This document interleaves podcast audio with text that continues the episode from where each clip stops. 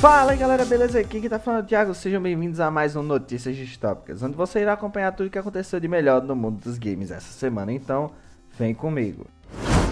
Bom, para começar temos uma notícia bem interessante. O game da franquia Avatar mostrado na E3 desse ano é o primeiro game da Ubisoft focado 100% nos novos consoles. Em uma entrevista ao site IGN, o diretor criativo Magnus Jansen e o diretor técnico Nikolai Stefanov de Avatar Frontiers of Pandora explicaram do porquê o game só saiu na nova geração. Os novos consoles nos permitiram entregar detalhes muito melhores, disse Stefanov. Quando você está voando alto no ar, será possível ter uma vista adorável e renderizada de longa distância. Podemos usar até Ray Tracing para fazer sombras super distantes, quase a 4 km de distância do jogador completou. Você está voando a velocidades enormes em um Banshee e consegue ver uma paisagem detalhada. O mundo precisa ter uma boa aparência quando você viaja preguiçosamente ou quando viaja muito rápido. Apenas os novos discos rígidos mais recentes poderiam entregar essa performance, acrescentou Jansen. E aí, qual a sua opinião em relação à Ubisoft deixar de lado os consoles da geração passada? A demonstração de Monster Hunter Story 2 Wings of Ruin já está disponível para o Nintendo Switch. A demo apresenta o começo do jogo, permitindo assim que o jogador se familiarize e se apegue com as mecânicas do mundo. E quem aproveitar a demonstração de Wings of Ruin agora, poderá levar o save para a versão final do jogo caso você realize a compra. O jogo chega no dia 9 de junho para Switch e PC, então corre lá para aproveitar. E para você que tem um Switch em casa e sente falta de jogar os joguinhos do Toninho Falcão, temos uma boa notícia para você. A coletânea de Tony Hawk's Pro Skater 1 mais 2, que traz ambos os jogos remasterizados, chegou ao Nintendo Switch nesta sexta-feira, dia 25, por R$ 199,00 a versão padrão e R$ 229 a edição digital Deluxe. Um fato curioso é que esse é o primeiro jogo da franquia a chegar no console da Big N. Tony Hawk's Pro Skater 1 mais 2 também está disponível no PS5, Xbox Series, PS4, Xbox One e PC. Em postagem no blog Inside Infinity, a 343 Industries, empresa responsável pelo game Halo Infinite, anunciou que a primeira temporada do game se chamará Heroes of Reach, porém não foi mostrado nenhum conteúdo. Em relação às temporadas de jogo, foi dito que elas terão duração de 3 meses, quantidade de tempo escolhida pela empresa para dar aos jogadores tempo de se envolverem com o conteúdo de cada temporada de uma forma saudável. Decidimos por cerca de 3 meses porque dá aos jogadores uma boa quantidade de tempo para que os jogadores possam aproveitar o conteúdo sazonal sem se tornar cansativo. Queremos garantir que haja sempre um motivo novo e divertido para jogar Halo Infinite, mas que as coisas que eles conhecem e amam durem mais do que um piscar de olhos, disse Ryan Parades, diretor de design do game. O game não tem data de lançamento definida, porém ele tem previsão para ser lançado em algum momento ainda este ano. A Konami anunciou seu mais novo game, chamado Crime Side. O game tem sua revelação no trailer e chegará ao PC diretamente na Steam. O jogo tem uma temática de mistério e se passa em Londres de 2075, onde as previsões da IA de quando e onde os crimes acontecerão quase erradicaram um crime real. Um IA especial, apelidado de Sherlock, é desenvolvido para ajudar e evitar um futuro em que o mundo cai em ruínas, mas um rival da IA, apelidado de Moriarty, está para desvendar todos seus esforços. O game se divide em times onde o grupo de jogadores caracterizados como Moriarty tenta sair impunes de um assassinato, enquanto os jogadores que interpretam Sherlock tentam deduzir a vítima e o culpado do crime. As inscrições para o beta fechado já começaram e você pode se inscrever no site oficial do game, e o teste ocorrerá até o dia 11 de julho. O recém-anunciado jogo do Guardiões da Galáxia, que foi mostrado como uma proposta unicamente single player, tinha originalmente um modo multiplayer nos estágios primários do projeto, porém o recurso foi descontinuado. Em um tópico no Resetera, um usuário chamado Nightingale destacou que a conta do LinkedIn de Simon LaRoche, que trabalhou na Eidos Montreal no projeto do jogo como diretor de jogabilidade online, afirma que ele trabalhou em um componente multiplayer online do jogo entre março de 2017 e fevereiro de 2018, mas que foi cancelado. Provavelmente o cancelamento se deve ao fracasso do Marvel Avengers, que contava com uma proposta online, que se mostrou um fiasco, batendo os recordes na Steam, graças à falta de jogadores ao redor do mundo. Ainda sobre o game, foi dito que o mesmo terá um modo dedicado a lives e produção de conteúdo, função essa que desativa as músicas licenciadas da campanha para que não ocorra problemas com copyright durante suas live streams ou produção de conteúdo para o YouTube.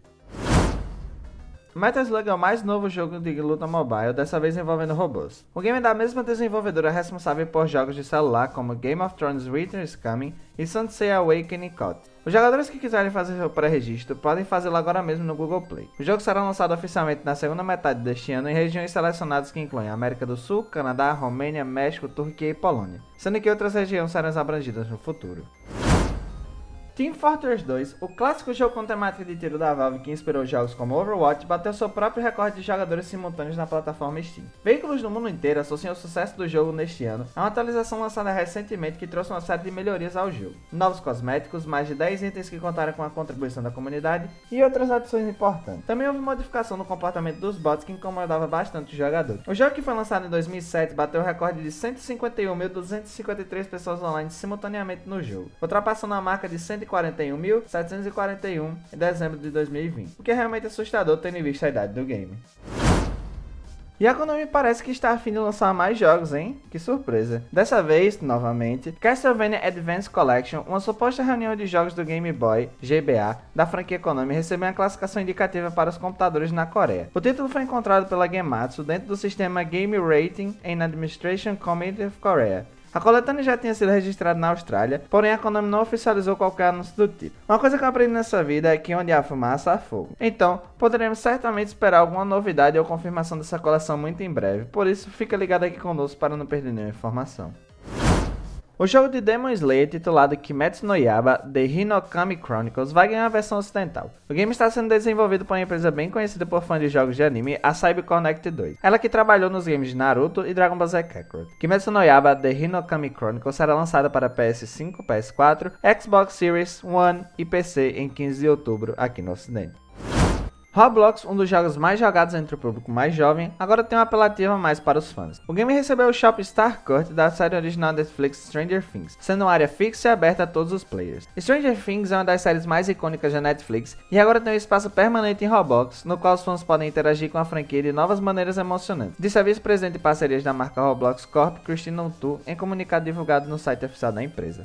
Roblox é um novo ponto de encontro social, muito parecido com o shopping físico dos anos de 1980, em que os adolescentes se reuniam. O Starcut Mall virtual é um cenário semelhante e reinventado dentro de Roblox, que abre possibilidades únicas para envolver e aumentar o público global do seriado. O shopping de Stranger Things em Roblox inclui ao menos 4 minijogos, e os modos são Hawkins Labscape, Dueling Dice, High Score Slingshot e Delivery Dash.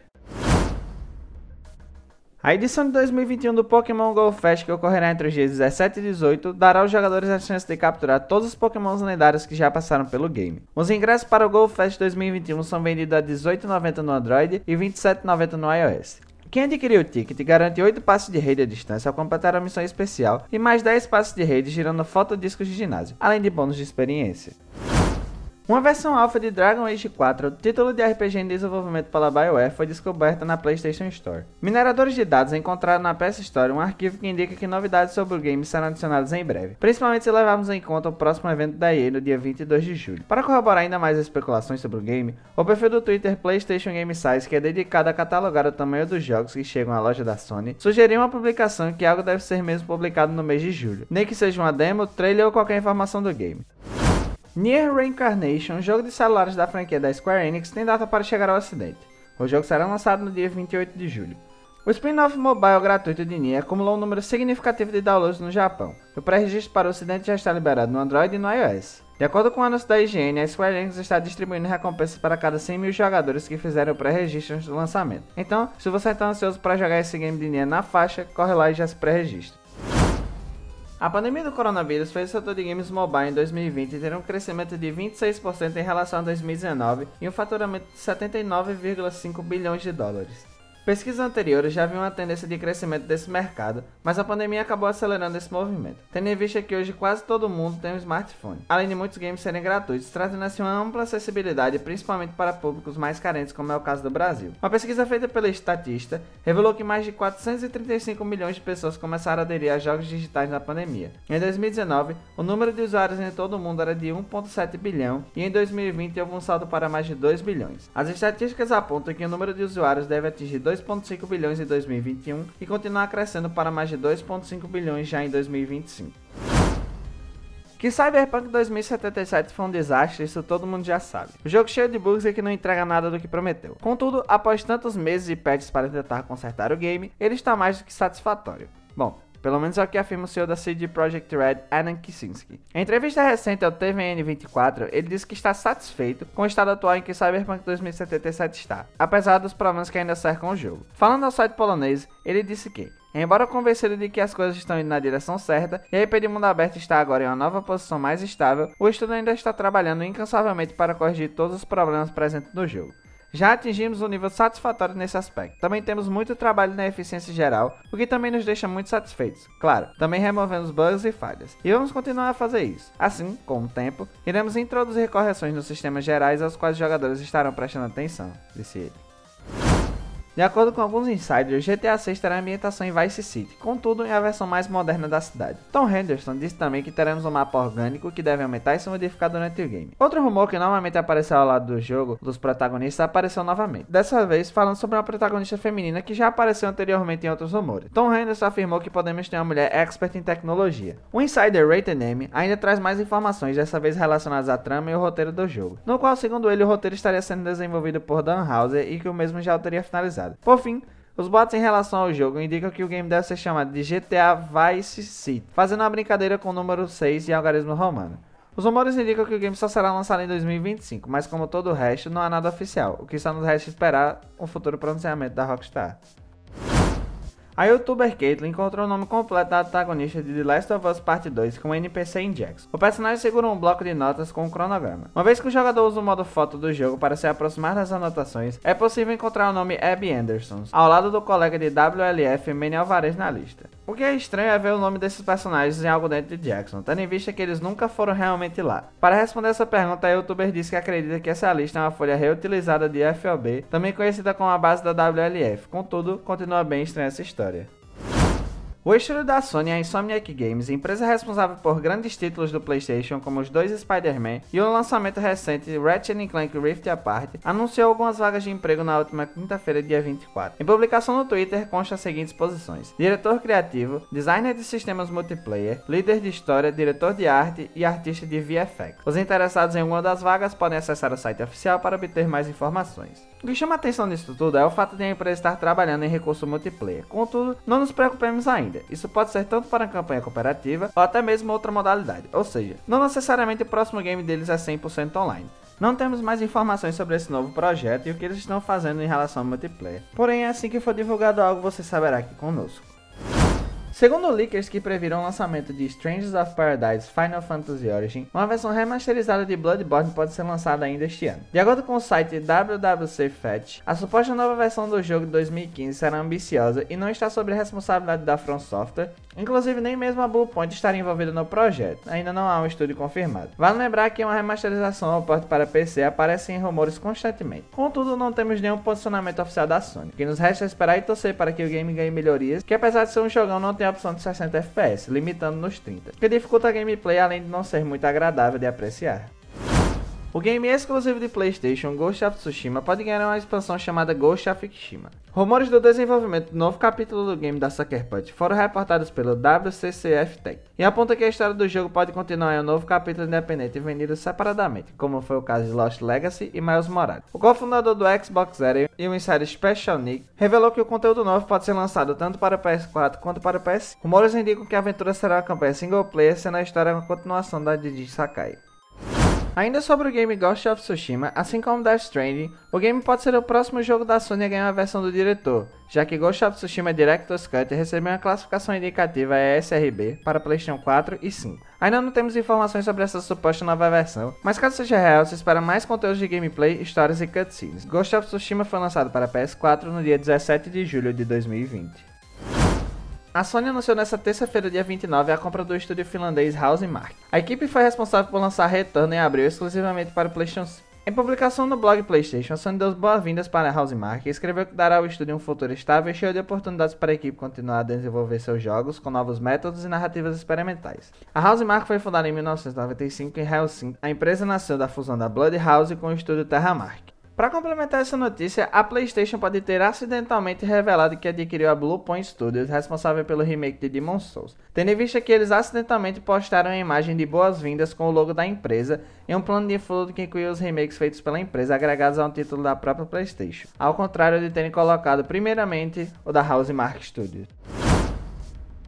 A Sony aumentou em 24% o valor de todos os jogos digitais de PS4 que possuem o selo promocional PlayStation Hits no Brasil. Com o aumento, títulos clássicos como God of War 2018, Horizon Zero Dawn, Gran Turismo Sport, Uncharted 4, Thief's End, Antidown, entre outros, passam a ser comercializados agora R$ 99,50 na nossa loja digital. O preço anterior era de R$ 79,90. A mudança é significativa para a estratégia da Sony no Brasil. Pela primeira vez desde 2019, o reajuste coloca os preços brasileiros de jogos com selo PlayStation Hits acima do praticado pela empresa na loja loja digital norte-americana em conversão direta com dólar para o real. É, amigos, tá cada vez mais foda CBR. O México será a casa do Six Major que acontecerá entre os dias 16 e 22 de agosto, reunindo os melhores times de Rainbow Six Siege do mundo. O Six Major reunirá presencialmente os melhores times das quatro principais regiões do cenário de Rainbow Six: América Latina, América do Norte, Europa e Ásia Pacífico. Aposto 100% do jogo brasileiro, já que somos atuais campeões com a NIP, além de sermos a região mais forte no momento. Então, bora Brasil! A SG Sports vai representar o Brasil no The International 10. A equipe formada por Costa Billy, 4DR, Tavo, Tio Licor e KJ bateu a peruana Deano por 3 a 1 no final da qualificatória sul-americana e garantiu a vaga no Mundial de Dota 2. O The International é o maior campeonato de Dota do ano e é bem conhecido por sua prize por maluca. O evento desse ano irá acontecer entre os dias 5 e 15 de agosto, ainda sem local definido. A premiação do The International até agora é maior que 40 milhões de dólares, que é certamente insano. Então é isso, pessoal. Se você gostou, por favor, compartilhe com seu amigo. Se você tá no YouTube, deixa o like. Segue aí também a gente nas redes sociais, tá na descrição. E eu vou ficando por aqui. Muito obrigado pela sua audiência. Até semana que vem. Valeu, falou!